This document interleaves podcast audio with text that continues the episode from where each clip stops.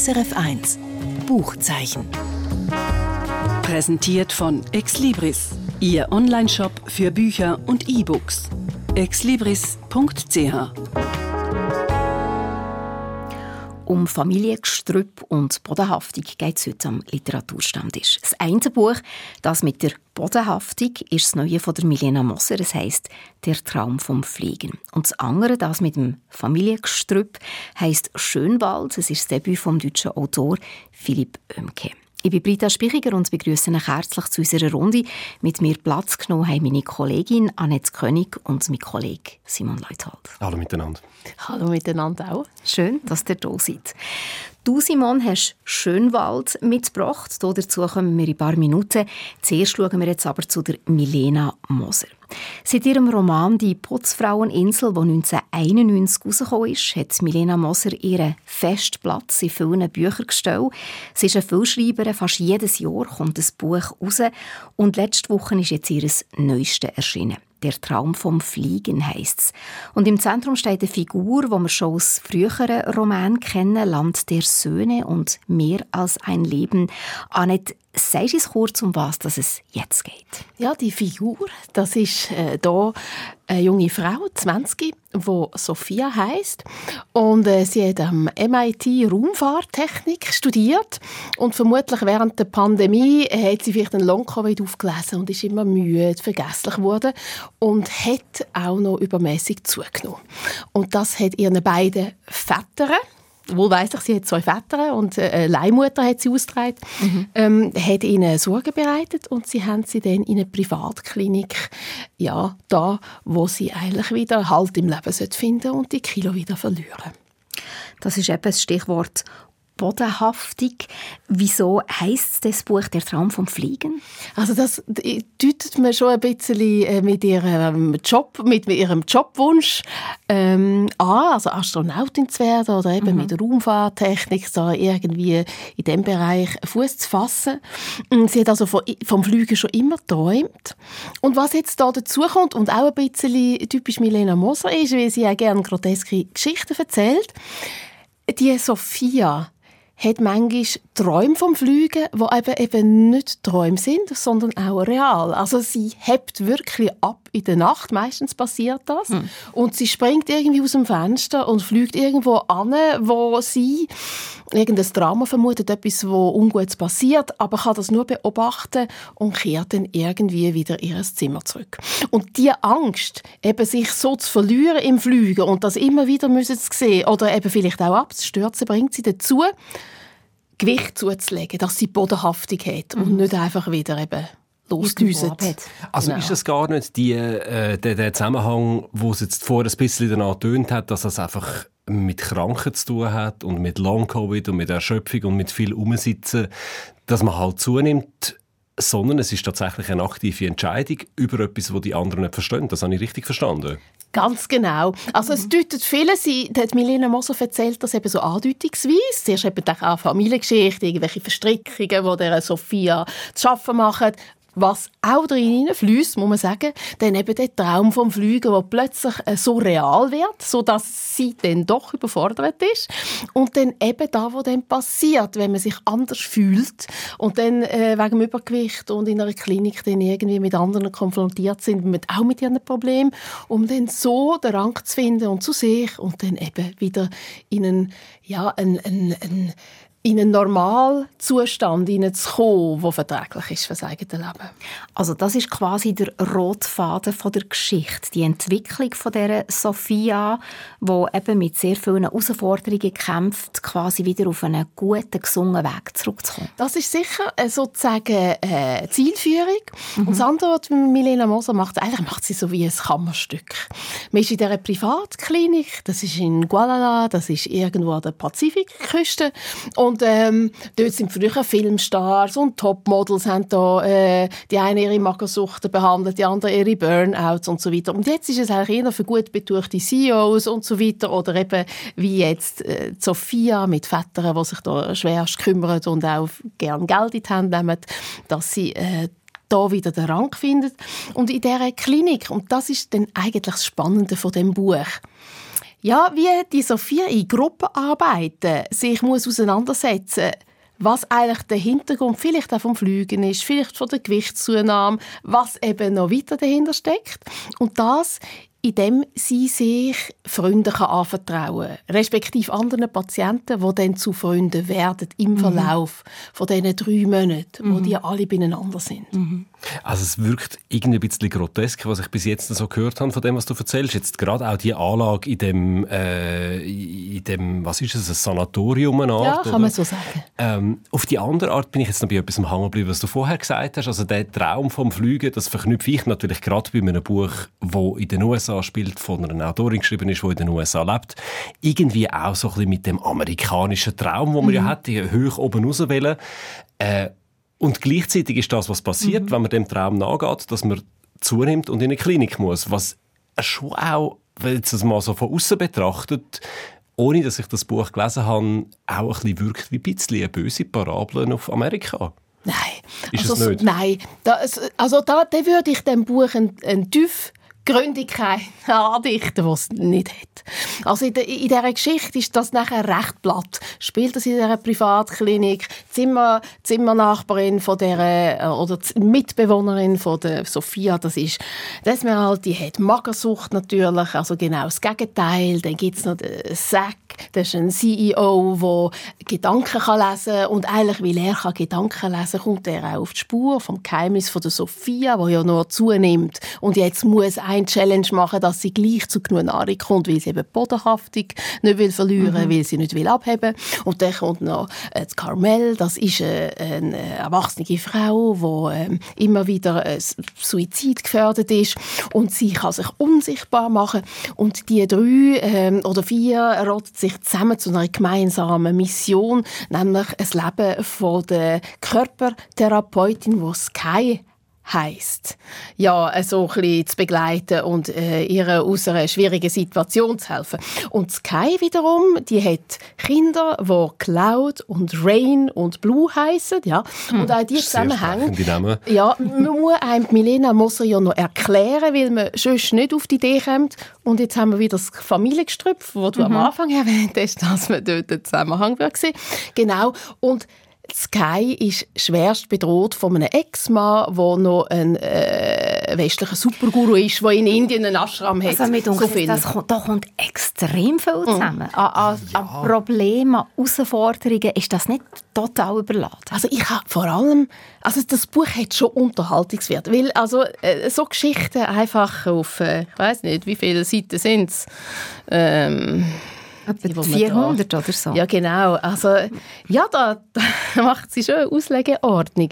Aber im Grunde genommen, was mir vermittelt wird, dass jetzt Freundschaft das ist, was zählt. Für das erzählt sie schon recht abstoßig. Also ich will sagen, für ein, einfach so ein bisschen, es tönt ja auch so ein bisschen nach einer jugendlichen Selbstfindungsgeschichte. Natürlich, ja ja. relativ klischiert, so wie du Total. das jetzt wiedergibst. Für was braucht es denn die ganzen Elemente vom magischen Realismus und von wegen Superkräfte? Ich meine, eben, du hast gesagt, ich kann fliegen, jemand kann sich unsichtbar machen, jemand kann Gedanken lesen. Für was? Das habe ich mich auch gefragt. Also irgendwann, nach Seite 100 oder so, wo, wo klar wurde, die haben eine Mission. Mhm. Oder? Und die, ihre Fähigkeiten legen zusammen. Aber wie? Und dann ist mir das auch ein bisschen strange eingefahren. Okay, vielleicht ist das typisch, wenn man so in einer Privatklinik ist und ein bisschen out of space, dass man sich so eine Mission zuleiht.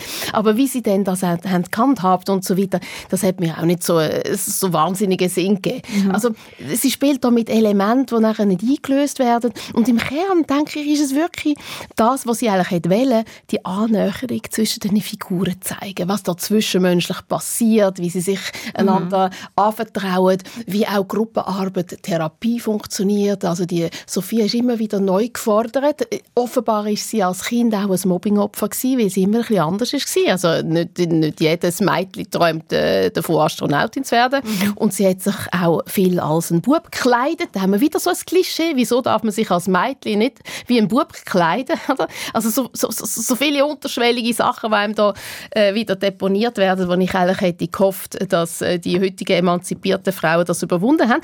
Aber das in Klammerbewegung, äh, mhm. in Klammern bemerkt. Mhm.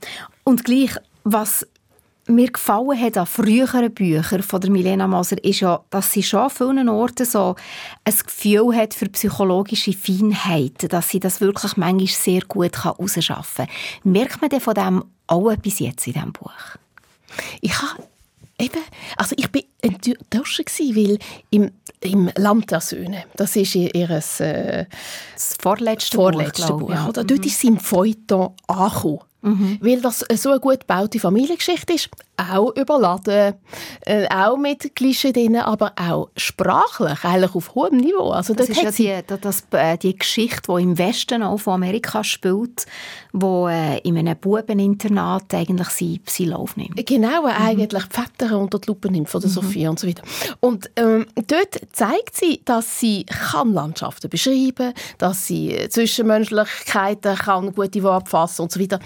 Stimmungen und das ist da eben nicht passiert. Und das hat mich so irritiert, weil ich habe immer gehofft, wenn sie ja schon wie eine Weiterführung von dem Buch schreibt, dass das auch literarisch an das ankommt. Mhm. Und darum bin ich leicht geladen als ich das gelesen habe. Aber wenn man sie nicht kennt, dann, dann denke ich, kann man eine kurzweilige Zeit mit dem Buch ja, verbringen. Und gleich, wenn ich jetzt noch für das Buch eine Lanze breche, was würdest du sagen, was gefällt dir daran? Also mir hat gefallen, die Sophia, wo mir aus den anderen Büchern ähm, eher schon ist begegnet, dass man da ein bisschen mehr von dieser Figur erfährt. Das mhm. hat mir gefallen. Mhm. Auch die Hintergründe, auch das mit der Mutter und äh, mit den Vätern und äh, mit ihrer Problematik, die vielleicht auch daraus resultiert, dass sie eben nie eine Mutter hatte, konkret, die auf sie geschaut hat.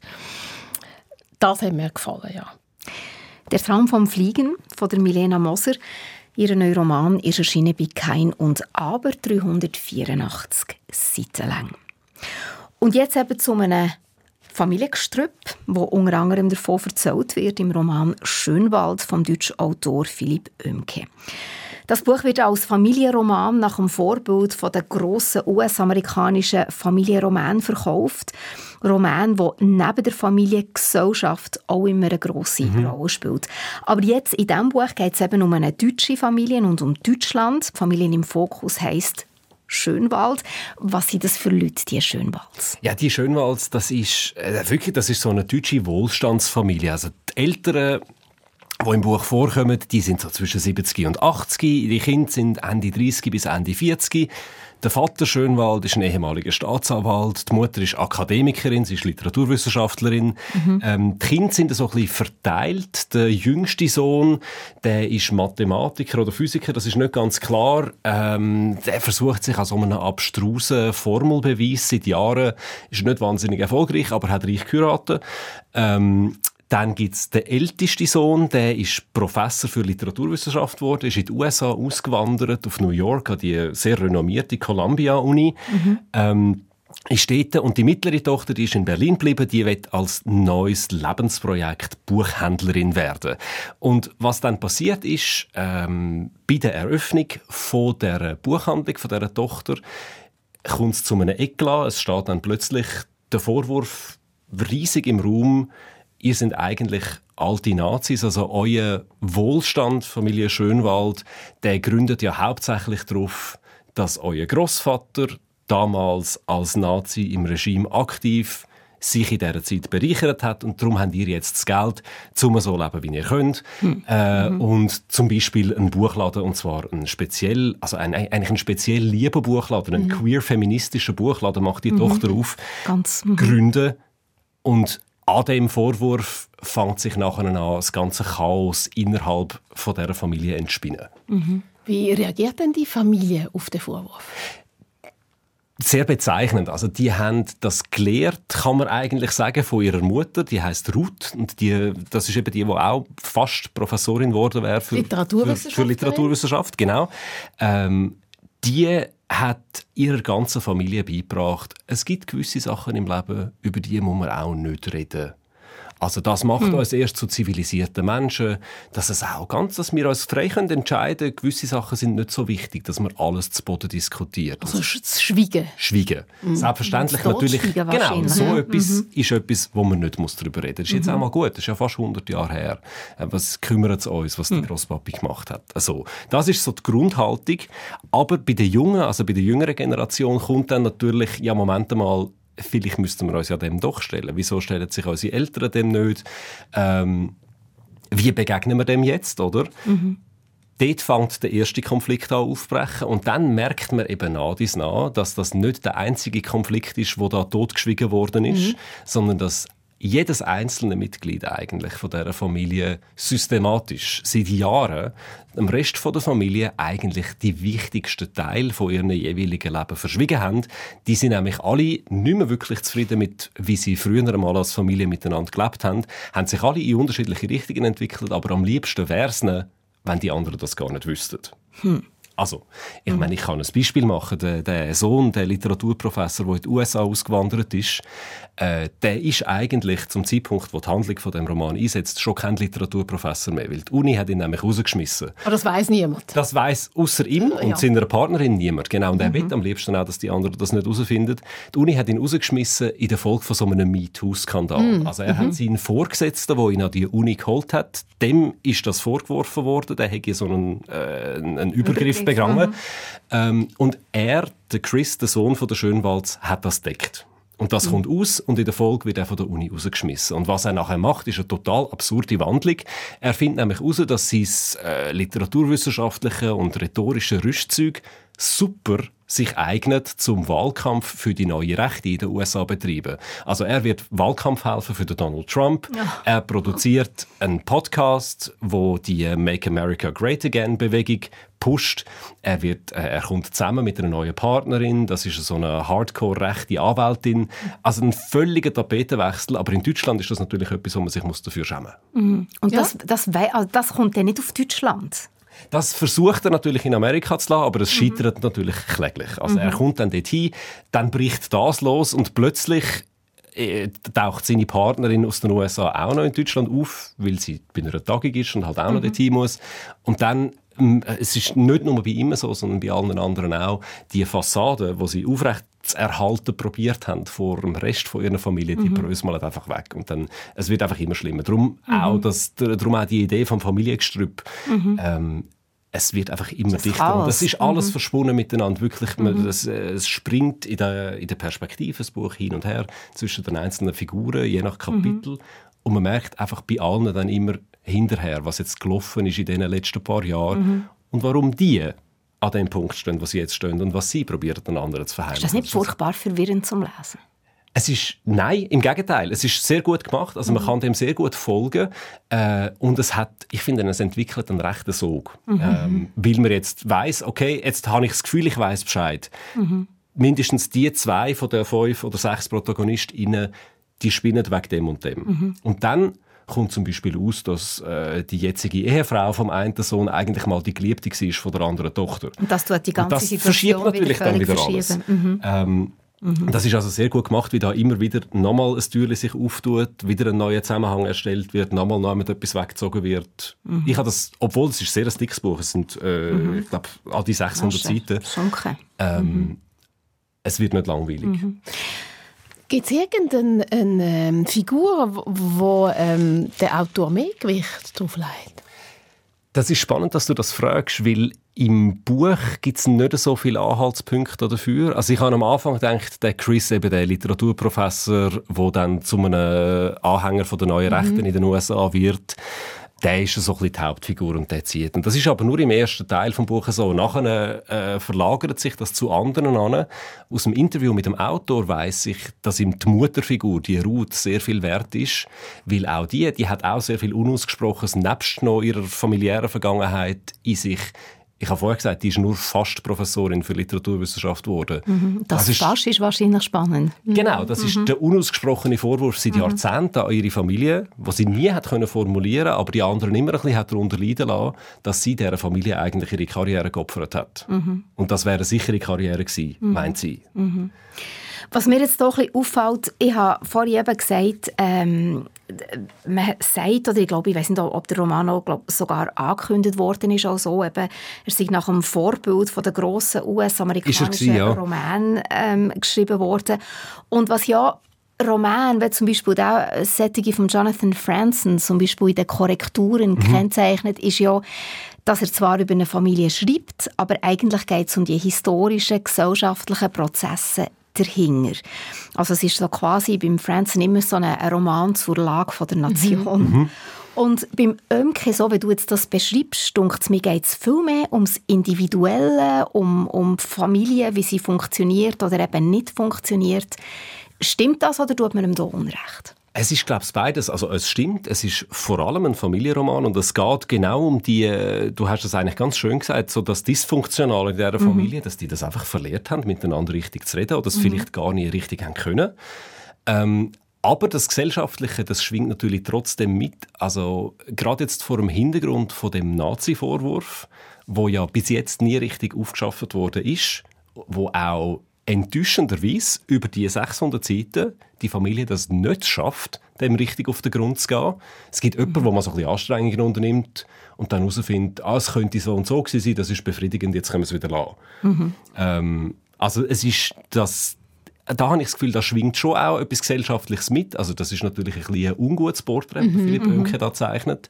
Und auch aber, ein einfaches, oder? Es einfach, ja. es einfach liegen. Ich hätte jetzt eben also, auch gesagt, ja. also, das der Autor das gezielt, die, den heissen Herdöpfel nicht anlassen ich glaube, er lädt seine Familie, der heisst, Herr Döpfel gezielt nicht anlangen. Und das ist ein Unterschied, oder? Also nicht er druckt sich darum, das ist ihm vorgeworfen worden, mhm. nicht er druckt sich darum, äh, das zu zeigen, wie man das könnte machen, sondern er zeigt, würde ich unterstellen, weil, er, weil das der häufigere oder der typischere Fall ist, ja. eine Familie, die das nicht schafft. Ja, mhm. ja das ist ja schon so viele gibt. Mhm. Genau. genau. Mhm. Als Vertreter sozusagen. Also mhm. er zeigt richtig. die Funktion der Familie, genau. die es eben nicht kann. Mhm. Und eben, wenn ich die richtig verstehe, schwingt eben gleich eben so eine, eine, gesellschaftliche Komponente mit. Aber da frage ich mich schon, es gibt ja so viele Bücher, die sich mit der nationalsozialistischen Familiengeschichte auseinandersetzen. Hat es das wirklich jetzt noch gebraucht, Schönwald? Also als Aufarbeitungsbuch hat es das sicher nicht mehr gebraucht, nein. Mhm. Äh, da sind so viele Bücher geschrieben worden und das ist aber auch Philipp Oemke bewusst. Ich habe für den Podcast Literaturclub 2 mit Buch ein Gespräch geführt mit ihm und er hat mir das gesagt, dass Sigi auch nicht äh, als das denkt. Also für ihn ist es wirklich ein Familienroman, mhm. mehr als viel mehr als ein, als ein Aufarbeitungsroman. Er hat die Szene braucht am Anfang mit dem großen Vorwurf, dass überhaupt der Konflikt da ist, wo das nachher alles sich daran äh, anfängt aufbröseln. Mhm.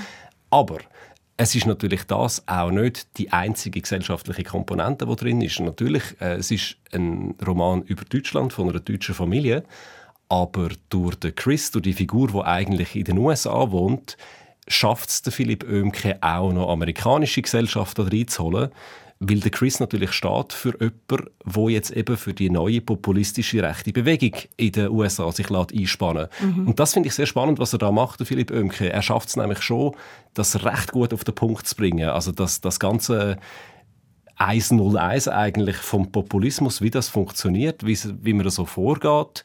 Wenn man zum Beispiel so einem Nazi-Vorwurf begegnen das liest sich echt wie so ein Kochrezept. Also das heißt dann einfach. Also was heißt das? Was heißt ja. das zum Beispiel? Das heißt äh, Fakten generell negieren. Einfach mal sagen, mhm. das stimmt nicht. Dann irgendetwas total Haltloses behaupten, als zum, zum dem entgegensetzen, damit mhm. die anderen mal verwirrt sind. Wenn die sagen, das stimmt doch nicht, sagen, beweis doch du mal, dass das stimmt, was du sagst. Mhm. Ähm, also so wirklich die Mechanismen. Das, einfach mhm. das Handwerkszeug von, wie das geht.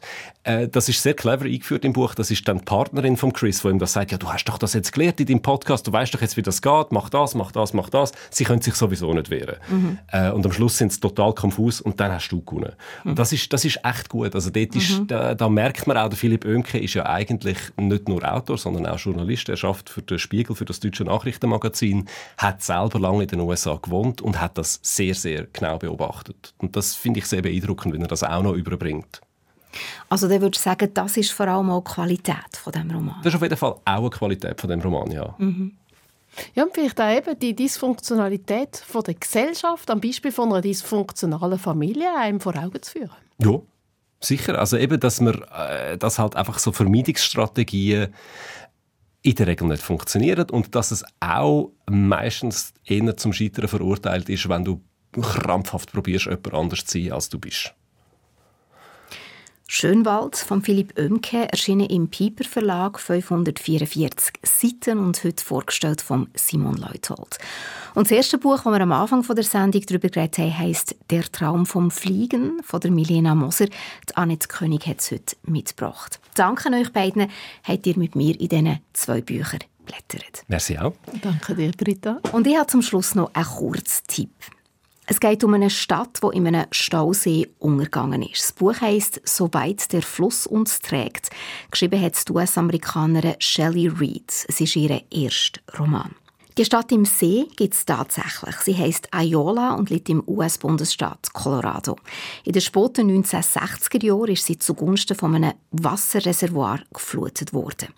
Und vom Untergang von dieser Stadt erzählt Shelley Reed in ihrem Roman «Soweit der Fluss uns trägt» aus einer persönlichen Perspektive. Die Hauptfigur ist Victoria, wo Ende 1940er Jahre ihre Kindheit an dieser Stadt am Gunnison River verbringt. Als 17-Jährige verliebt sie sich in Farmarbeiter Will. Er gehört zu der indigenen Bevölkerung und ist vielen rassistischen Anfindungen ausgesetzt. Sie wird schwanger von ihm und muss in die Einsamkeit der Berge flüchten. Dort stirbt sie fast, bis sie entdeckt, dass alles in der Natur miteinander verbunden ist und dass auch der Mensch kann Teil sein von dem. Tönt kitschig, ist aber eindrücklich erzählt. Herausstechen die die Passagen, wo es um die Natur geht. Das sind die eindrücklichsten im Roman. Es sind nicht einfach Beschreibungen über die Schönheit, sondern genauso über die Brutalität der Natur. Man merkt, dass die Autorin in dieser Gegend aufgewachsen ist. Sie romantisiert nichts.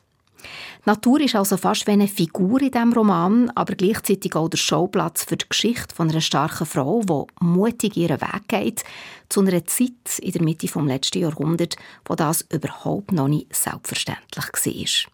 Soweit der Fluss uns trägt, von der Shelley Reed, übersetzt von der Wiebke Kuhn, erschienen im C. Bertelsmann Verlag, 368 Seiten lang.